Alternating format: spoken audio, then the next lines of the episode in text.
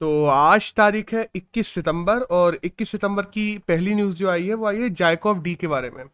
हम लोगों ने देखा था कि जो जायकॉफ कैडिला हेल्थ केयर जो वो है, फैक्ट्री, उसके द्वारा जायकॉफ डी नामक जो वैक्सीन है वो बनाई जा रही थी और 12 साल के ऊपर पे ट्रायल शुरू कर दिया गया था अभी कुछ दिनों पहले, पिछले महीने। तो अभी जो 12 साल के ऊपर के जो बच्चे हैं उन पे ट्रायल पूरे हो चुके हैं और मे भी पॉसिबल है कि अगले 15 से 20 दिन में इसको सरकार के द्वारा भी मंजूरी मिल जाएगी और 12 साल से ऊपर के बच्चों के लिए भी वैक्सीन इंडिया में आ जाएगी। अब थोड़ा जायकॉफ डी के बारे में बात कर लें जो कॉर्डेला हेल्थ केयर है वो इसको बनाती है। बाय द वे बायोटेक्नोलॉजी जो inventing research and assistant council है उसने हेल्प की है इसकी बनाने में। और जा, जायकॉफ डी इंडिया की पहली डीएनए प्लाज्मा बेस्ड वैक्सीन होगी पहली बात तो। और कंपनी की बात करें, अगर कैडिला की तो वो इसका हेडक्वार्टर अहमदाबाद में है 1952 में रमन भाई पटेल के द्वारा बनाई गई थी और इस समय इसके चेयर चेयरमैन जो है वो पंकज पटेल है। अगर फॉर्च्यून हंड्रेड की जो लिस्ट निकलती है कि ये फॉर्च्यून हंड्रेड में टॉप हंड्रेड ऐसी कौन कौन सी वो हैं कंपनियाँ तो उनमें फॉर्च्यून हंड्रेड में हंड्रेड नंबर पे कॉडिला आती है बाय द वे तो मतलब बहुत अच्छी कंपनी भी है। विश्व में हंड्रेड नंबर पे आती है। एक नेक्स्ट न्यूज़ की बात करें तो वो भी वैक्सीन को लेके आई है कि अभी हम लोगों ने देखा हो, जब थर्ड वेव आई थी तो हम लोगों ने वैक्सीन का एक्सपोर्ट बंद कर दिया था और दूसरे देशों को देने। तो अभी इंडिया ने अपना जो वैक्सीन मैत्री प्रोग्राम है, जिससे हम लोग क्या करते हैं ना कि कोविड नाइन्टीन की जो वैक्सीन है, उसको एक्सपोर्ट करते हैं तो वो अक्टूबर से हम लोग फिर शुरू कर देंगे। और अक्टूबर में तकरीबन तेरह करोड़ ऐसी वैक्सीन हैं जो हम लोग एक्सपोर्ट करेंगे। बाद में एक्सपोर्ट की जाए तो बांग्लादेश हुए, Indonesia UK Malaysia, Brazil, Myanmar, हम लोग हर जगह करते हैं। एक यूके है जिसने अपन को धोखा दे दिया था कि अपन से वैक्सीन ले ली थी और बाद में कह दिया था कि नहीं, हम इसको लगाएँगे ही नहीं अपने यहाँ लोगों को। बाकी के तो हर जगह लगाई गई है, ऐसी बात नहीं है। अब बात की जाए ना कि ये वैक्सीन मैत्री जैसे प्रोग्राम चलाए क्यों जा रहे हैं? तो हम देखते हैं कि यूएन यूएन की एक एजेंसी जिसका नाम है गावी जी ए वी आई तो गावी एक एजेंसी है, जो 2000 में बनाई गई थी बाय द वे ये इसीलिए बनाई गई थी कि जो अलग अलग बीमारियाँ निकलती हैं इंटरनेशनल लेवल पे तो उनकी जो वैक्सीन आती हैं, एक देश ने बना ली तो उसको सारे देशों को देनी देनी पड़ेगी। और मतलब सबकी मदद करें, ऐसा नहीं है कि पता पड़े दूसरे देश में लोग मर रहे हैं, तुमने वैक्सीन बना ली तो अपने लगाने में लगे हो। नहीं, तुम्हें सबकी मदद करनी पड़ेगी। तो गावी नामक एजेंसी बनाई गई थी, और उस एजेंसी का भारत भी मेंबर है। और इनके द्वारा ही जो कोवैक्सीन अलायंस है, पहली बात तो वो हुई। Covaxin alliance by the way Gavi और बिल मेलिंडा गेट्स जो फाउंडेशन है, दोनों ने मिलकर बनाई थी। और अभी हम ये भी देखते हैं कि इसके द्वारा तय किया गया था कि 2020 तक दो हज़ार बीस से इसको शुरू किया गया था, इस प्रोग्राम को, कि हम लोग वैक्सीन पहुंचाएँगे अलग अलग गावी के द्वारा शुरू किया गया था, कि सारे देश, जो अमीर देश हैं वो जो गरीब देश है मतलब जो हाई इनकम देश है या जिनके पास में वैक्सीन हैं, वो मिडल और लो इनकम कंट्रीज़ को, ऐसी 92 कंट्रीज़ हैं जो मिडल और लो इनकम में गावी के द्वारा बताई गई थी कि ये ये ये है। तो उनको हम लोगों को वैक्सीन उपलब्ध करवानी थी सस्ते दरों पे या मानो फ्री में। तो तकरीबन तकरीबन 2021 तक दो बिलियन डोज हम लोगों को उपलब्ध करवाने थे इन 92 कंट्रीज़ में। केवल इंडिया को नहीं, हर दुनिया के सारे देशों को मिलकर तो 2020 अप्रैल से शुरू कर दिया गया था। बट बाद में हम देखते हैं कि इंडिया में, अभी कोरोना की सेकेंड वेव आ जाती है तो इंडिया ने ये रोक दिया था। तो अब इंडिया इसको फिर से शुरू कर रहा है। तो इंडिया में इस प्रोग्राम का नाम है वैक्सीन मैत्री प्रोग्राम और अगर हम लोग बात करें तो वैक्सीन के लिए केवल एक गावी ही ऐसा नहीं है जो वैक्सीन के लिए काम करता है। एक और है 2017 में प्रोग्राम शुरू किया गया था, जिसका नाम है coalition for epidemic preparedness innovation ये 2017 में शुरू किया गया था। इसके तहत भी यही है कि अगर कोई बीमारी निकलती है जो देश दुनिया में अलग अलग जगह फैल रही है, उसकी वैक्सीन अगर कोई डेवलप कर लेता है, दवाइयाँ कोई डेवलप कर लेता है तो वो सबको उपलब्ध करवाएगा। एक नेक्स्ट न्यूज़ आई है तमिलनाडु से कि तमिलनाडु ने 250 करोड़ का एक फंड बनाया है, जिससे वो अपने गवर्नमेंट स्कूल के जो बच्चे हैं, उनको प्रोफेशनल अगर उन लोगों को कोर्सेज करने हैं तो उनके लिए उसमें से पैसे देगी।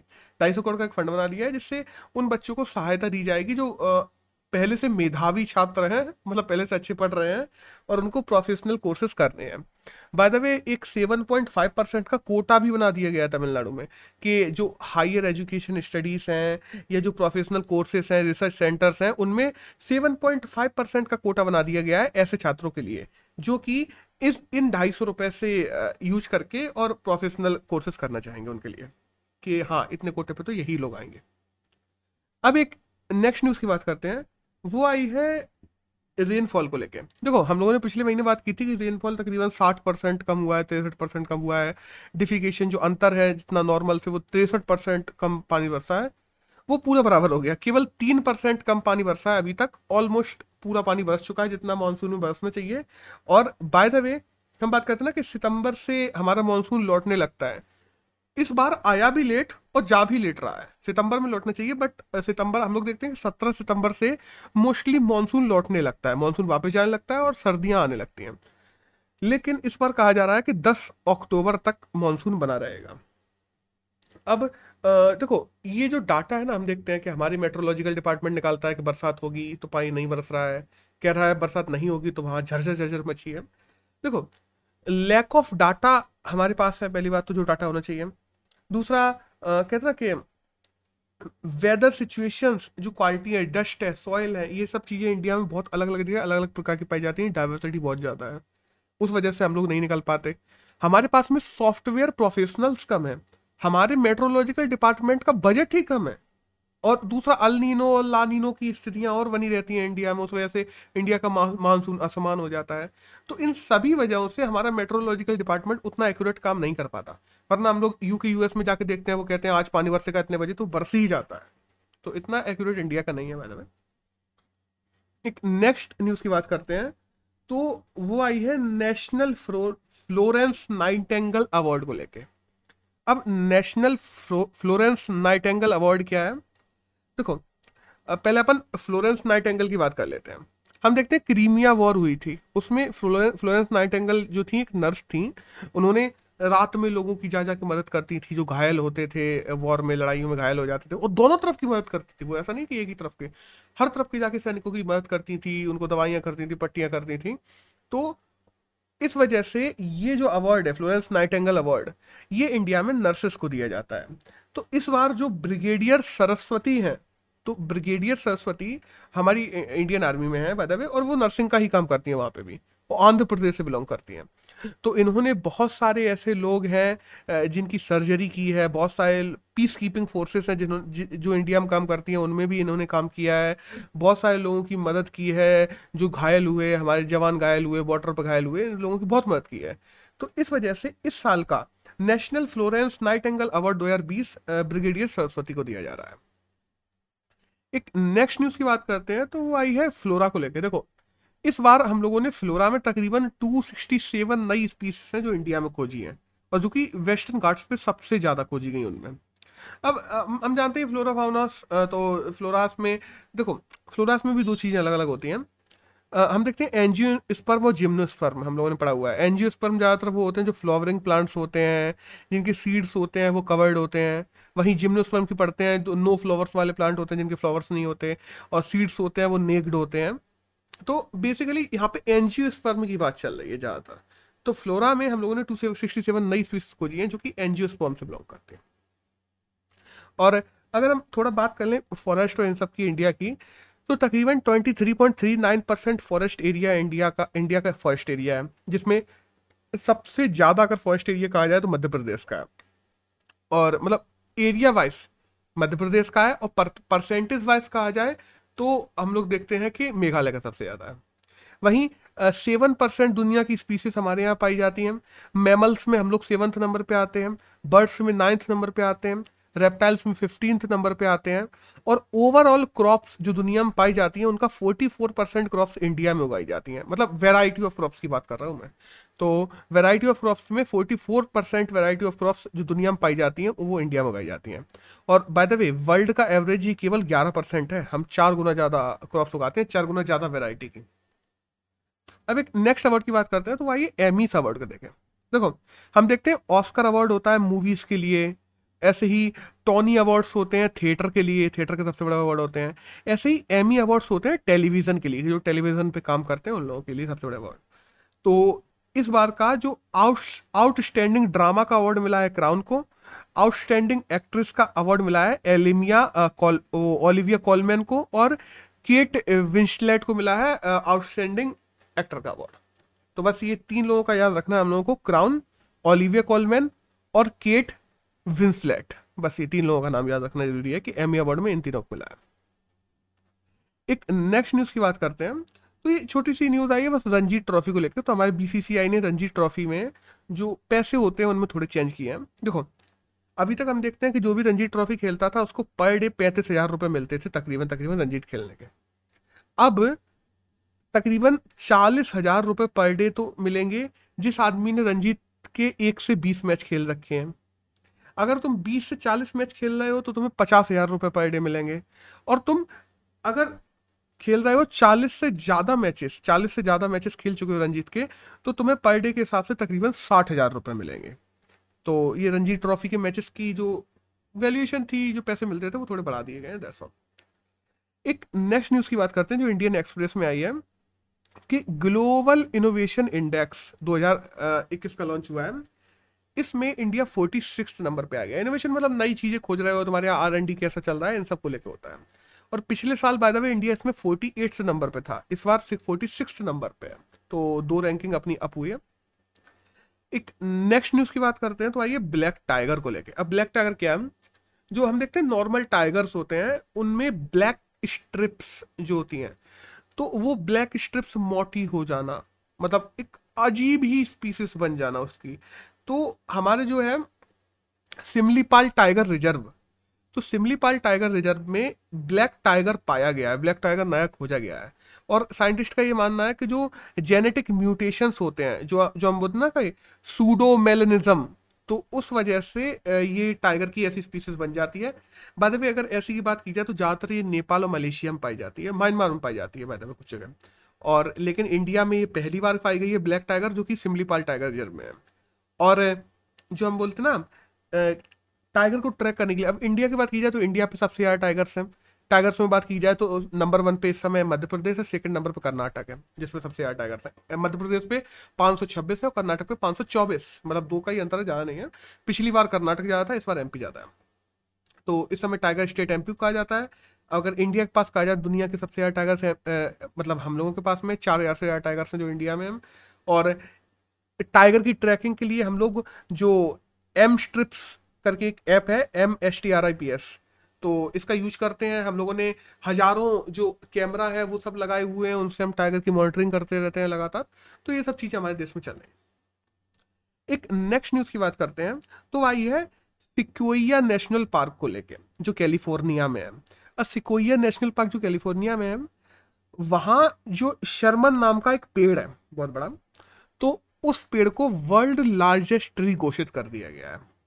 और मतलब गिनीज वर्ल्ड रिकॉर्ड तक मिल गया उसको इतना बड़ा ट्री है। तो शर्मन आ, को वर्ल्ड लार्जेस्ट ट्री घोषित किया अब उस पेड़ का नाम शर्मन क्यों है? क्योंकि जो विलियम शेशमैन शर्मन थे जो कैलिफ़ोर्निया की तरफ़ से वॉर में लड़े थे और वहाँ के एक बहुत अच्छे सोल्जर थे उनके नाम पे इस पेड़ का नाम रख दिया गया शर्मन अब एक नेक्स्ट न्यूज़ की बात करते हैं वो आइए डिजिटल एग्रीकल्चर मिशन को लेकर कि इंडिया में डिजिटल एग्रीकल्चर मिशन चल रहा है पहले से। उसमें एक चीज़ नई जोड़ दी गई है केंद्र सरकार के द्वारा कि हर एक फार्मर को एक 12 नंबर की यूनिक आईडी दी जाएगी, जिससे हम फार्मर्स का डाटा कलेक्ट कर पाएँगे और उनको अच्छे से मॉनिटर कर पाएँगे और सरकारी स्कीमों का उनका प्रत्यक्ष लाभ हर फार्मर तक सही तरीके से पहुँचा पाएँगे इसके लिए। तो दैट्स ऑल इस न्यूज़ में तो ये था। एक नेक्स्ट न्यूज़ आई है कि जो चाइल्ड मैरिजेस होते हैं, देखो इंडिया में हम जानते हैं कि provision of child marriage act 2006 के द्वारा हम लोगों ने इंडिया में चाइल्ड मैरिजेस को बैन करके रखा है। बट हुआ क्या ना? हम देखते हैं राजस्थान में बहुत ज़्यादा चाइल्ड मैरिजेस होती हैं। तो राजस्थान ने अभी एक बिल पारित किया है। जिस बिल का नाम है Rajasthan compulsory registration of marriage act 2021 बाद वे ये बिल पुराना है, इसमें अमेंडमेंट लाया है, कहा जाए तो। तो Rajasthan compulsory registration of marriage act में ये है कि अगर आपने मैरिज की है तो आपको कंपलसरी है कि आपको सरकार को बताना पड़ेगा कि हाँ आप लोगों ने मैरिज किया। है तो इसमें इन लोगों ने एक क्लॉस और जोड़ दिया है, जिसमें बाल विवाह को भी जोड़ दिया कि अगर आपने बाल विवाह भी किया है तो भी आपको सरकार को रजिस्टर करवाना ज़रूरी है। तो इससे तो ये लग रहा है कि जो चीज़ इंडिया में बैन ही है, उसको रजिस्टर कैसे करेगी सरकार? और इसके लिए राजस्थान सरकार ने बिल पास भी कर दिया में बिल आए हैं बिल को बहुत शुरू हुआ बिल पास हो गया। तो अब सोचो एक बात ऐसा बिल पास होना साफ़ साफ़ दिखाता है कि तुम provision of child marriage act 2006 वाले का, छह वाले को वायलेट कर रहे हो, क्योंकि उसमें तो साफ़ लगा कि तुम अठारह साल से नीचे की लड़की इक्कीस साल से नीचे का लड़का शादी नहीं कर सकता। सिंपल सी बात है। तो इस बिल में अगर तुम कहते हो कि बाल विवाह भी हो तो तुम्हें रजिस्ट्रेशन करवाना ज़रूरी है तो तुम उस बिल की अवहेलना करते हो, जो केंद्र सरकार ने लॉन्च किया या जो सुप्रीम कोर्ट ने मान्यता दी है जिस बिल को। तो ओवरऑल अभी ये सब बना हुआ है और जहाँ तक है आने वाले समय में ये भी माना जा रहा है कि हो सकता है कि इस बिल को राजस्थान की जो हाई कोर्ट है वहाँ पे दे दिया जाए आ, कोई पीआईएल दायर करेगा और ये बिल गिराया जा सकता है। अब देखते हैं आने वाले समय में क्या होता है। एक नेक्स्ट छोटी सी न्यूज़ आई है कि जो रान राणा ऋत्विक करके एक है तो राजा ऋत्विक सॉरी तो एक राजा ऋत्विक करके एक व्यक्ति है जो भारत के सत्तरवे चेस ग्रैंड मास्टर बन गए हैं। तो और बात करें अपन को पता ही है, फ़र्स्ट ग्रैंड मास्टर अपने विश्वनाथन आनंद थे। और इस समय अगर इंडियन टीम के कहा जाए तो जो कैप्टन है वो विदित गुजराती है। और इस समय भारत के सत्तरवें ग्रैंड मास्टर राजा ऋत्विक बन गए हैं। एक नेक्स्ट न्यूज़ की बात करते हैं, जो है सूर्य किरण एक्सरसाइज को लेके। कि इंडिया और नेपाल के बीच में पंद्रहवीं सूर्य किरण एक्सरसाइज शुरू हो गई है। अब सूर्य किरण एक्सरसाइज हम लोगों ने 2011 से कर रहे हैं बाय द वे पंद्रहवीं कैसे हुई? कई कई बार हम लोगों ने साल में दो दो बार कर दी। तो 2011 से हम लोग ये कर रहे हैं और डिजास्टर मैनेजमेंट हो गई जॉइंट रिलीफ एक्सरसाइज हो गई जॉइंट रिलीफ ऑपरेशन चलाते हैं हम लोग क्योंकि कई बार ऐसा हो जाता है कि बंगाल के फ्लड्स पहुँच जाते हैं, बंगाल में फ्लड्स आए या मान लो उस ऊपर हिमाचल के एरिया में फ्लड्स आए तो वो नेपाल तक इफ़ेक्ट करता है उनको। तो उस वजह से हम लोग जॉइंट रिलीफ ऑपरेशंस भी चलाते हैं कई बार। तो वो चलाने के लिए भी डिजास्टर रिलीफ के लिए भी हम लोग ये सूर्य किरण नाम की एक्सरसाइज करते हैं, जिससे उस समय जब हम लोग एक्सरसाइज मिशन चलाएँ तो पहले से एक्सरसाइज होगी। तो सिंपल सी बात है प्रॉब्लम नहीं आती हमारे जो आर्म फोर्सेस हैं उनको। अब यहाँ से शुरू होते हैं एडिटोरियल्स तो आज का जो पहला एडिटोरियल है, वो आया है जो सामाजिक फैब्रिक है उसको लेके।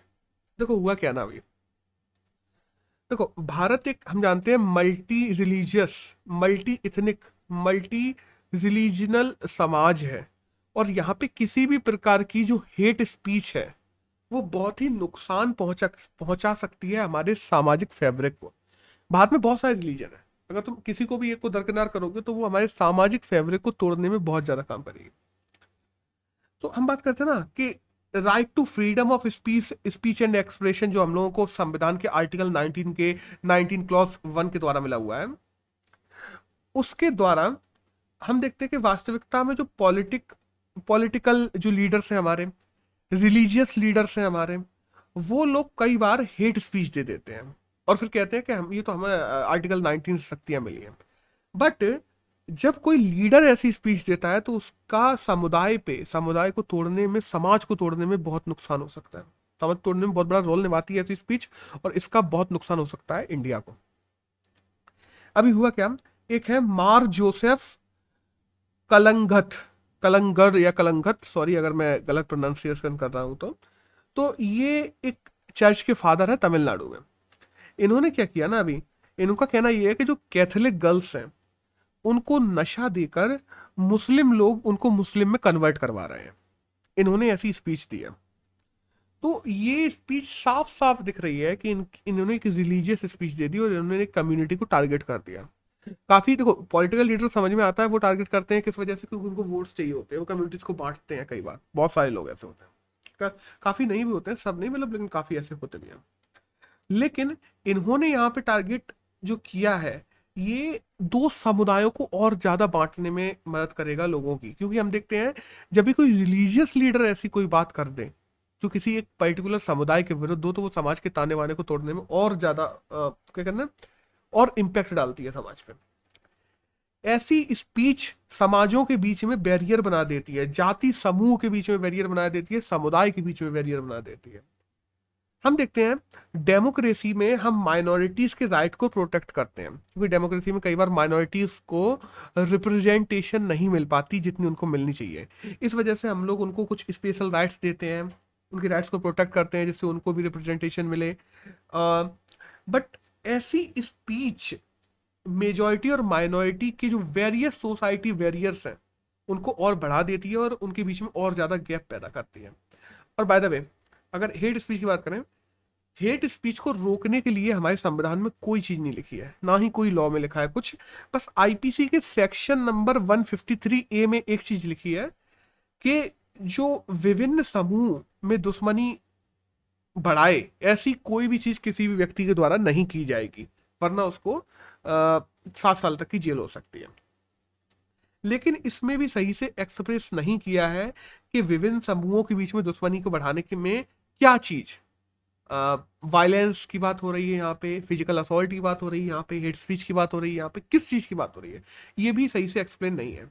तो ओवरऑल इस एडिटोरियल में यही कहना है कि हेट स्पीच को सही से डिफाइन किया जाना चाहिए हेट स्पीच को सप्रेस किया जाना चाहिए और पॉलिटिकल और रिलीजियस लीडर्स के द्वारा इन लोग, ऐसी हेट स्पीच कहीं भी नहीं दी जाए, इसका ध्यान रखना सरकार की ज़िम्मेदारी है और सरकार को इन चीज़ों को रोकना चाहिए, जिससे समाज के ताने बाने को बनाए रखा जा सके। तो दैट्स ऑल यही सब चीज़ें। एक नेक्स्ट एडिटोरियल आया है मैरिटल रेप को लेकर मैरिटल रेप को क्या? इसमें ऑथर का कहना यह है कि जो मैरिटल रेप्स हैं ये one of the best time है इनको क्रिमिनलाइज कर दिया जाए अभी। अब आ, क्योंकि हम जानते हैं 104 देशों ने इनको कर दिया है इंडिया में भी अभी इसकी बहुत बात चल रही है मेटल रेप की तो इनको अभी क्रिमिनलाइज कर देना चाहिए। हम देखते हैं सोशल लेजिटिमेसी मिल जाती है लोगों को जब लोग शादी करते हैं ठीक है? कि देखो तुम सोसाइटी में ताने वाने में अलग हो जाते हो कि हाँ तुम लोग एक, एक दूसरे पे तुम लोगों की छूट है ठीक है। लेकिन पुरुष किसी महिला का शोषण करे या इच्छा के विरुद्ध उसके साथ में शारीरिक संबंध बनाए सेक्सुअल रिलेशनशिप्स बनाए तो मैरिज आड़ में आ, इन चीज़ों में मैरिज के आड़ में लोग कुछ भी करते हैं। ज़बरदस्ती संबंध बना रहे हैं महिलाओं का शोषण कर रहे हैं कहा जाता है ना कि अननेचुरल सेक्स कर रहे हैं। और उनको मैरिज का नाम दे दे रहे हैं। देखो, होता क्या ना, हमारा आईपीसी की धारा आईपीसी सेक्शन 375 में एक एक्सेप्शन डाल के रखा है। देखो आईपीसी सेक्शन 375 बाद में रेप वेप और इन सब संबंधित उसमें एक एक्सेप्शन डाल के रखा है कि अगर मैरिज हो चुकी है, शादी हो चुकी है तो ऐसी रिलेशनशिप में किए हुए किसी भी, ज़बरदस्ती भी अगर किसी ने सेक्सुअल संबंध बनाया हो तो उसको रेप नहीं माना जाएगा। ये चीज़, ये क्लॉज डाल के रखा हुआ है।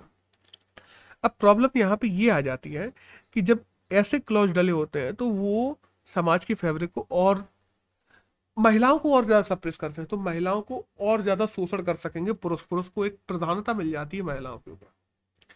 लेकिन एक प्रॉब्लम ये भी है, हम अगर कहें कि इसको लीगलाइज कर देना चाहिए क्रिमिनलाइज कर देना चाहिए, क्या लॉ को, जो लोगों के बेडरूम तक, लोगों के किचन तक अभी तक लॉ घुसा नहीं है, वहाँ घुसाना चाहिए? क्योंकि अगर लॉ घुसेगा, हम ये भी मानते हैं कि ये लॉ एक जेंडर के विरुद्ध में है, साफ़ दिख रहा है। तो इससे हो सकता है फॉल्स केसेस और ज़्यादा बढ़ जाए। क्योंकि सिंपल सी बात है ना कि मैरिटल रेप पुलिस तक को, पुलिस तक को डिफिकल्टी हो जाएगी पता लगाना कि ये मैरिटल रेप हुआ है कि इन लोगों ने नॉर्मल सेक्स किया था। कैसे पता लगाओगे? कोई ज़रिया ही नहीं है। और इससे फॉल्स केसेस और ज़्यादा बढ़ने की आशंका है। पर हम लोगों ने ये भी देखा है कि जिन देशों में ऐसे नियम कानून लाए गए हैं जहाँ पे मेटल रेप्स को लीगलाइज किया गया है वहाँ ऐसे केसेस बड़े नहीं हैं। क्यों? मतलब ऐसा नहीं है कि आज लीगलाइज किया और कल से ये, ये मेटल रेप के केसेस आ रहा है ऐसा कहीं नहीं है। तो इसका बट इंडिया में इसके क्या प्रभाव हो सकते हैं? इनको देखने के बाद ही हम मेटल रेप को लीगलाइज या नॉन लीगलाइज कर सकते हैं।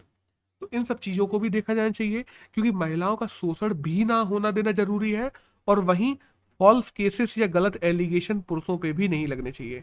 एक जेंडर के विरुद्ध कोई भी लॉ नहीं आना चाहिए दूसरे जेंडर को पार्शियलिटी भी नहीं मिलनी चाहिए और जो एक जेंडर दूसरे जेंडर को सप्रेस कर रहा है, वो भी नहीं होना चाहिए।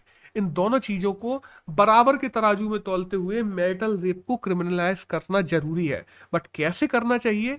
इसके ऊपर बात होना ज़रूरी है। और जो आईपीसी का सेक्शन 375 है, जिसमें एक एक्सेप्शन डला हुआ है मैरिज का, इसको हटाया जाना ज़रूरी है। क्योंकि शादी करने का मतलब कोई लड़की तुम्हारी प्रॉपर्टी नहीं हो जाती कि तुम उसके साथ में कुछ भी करो।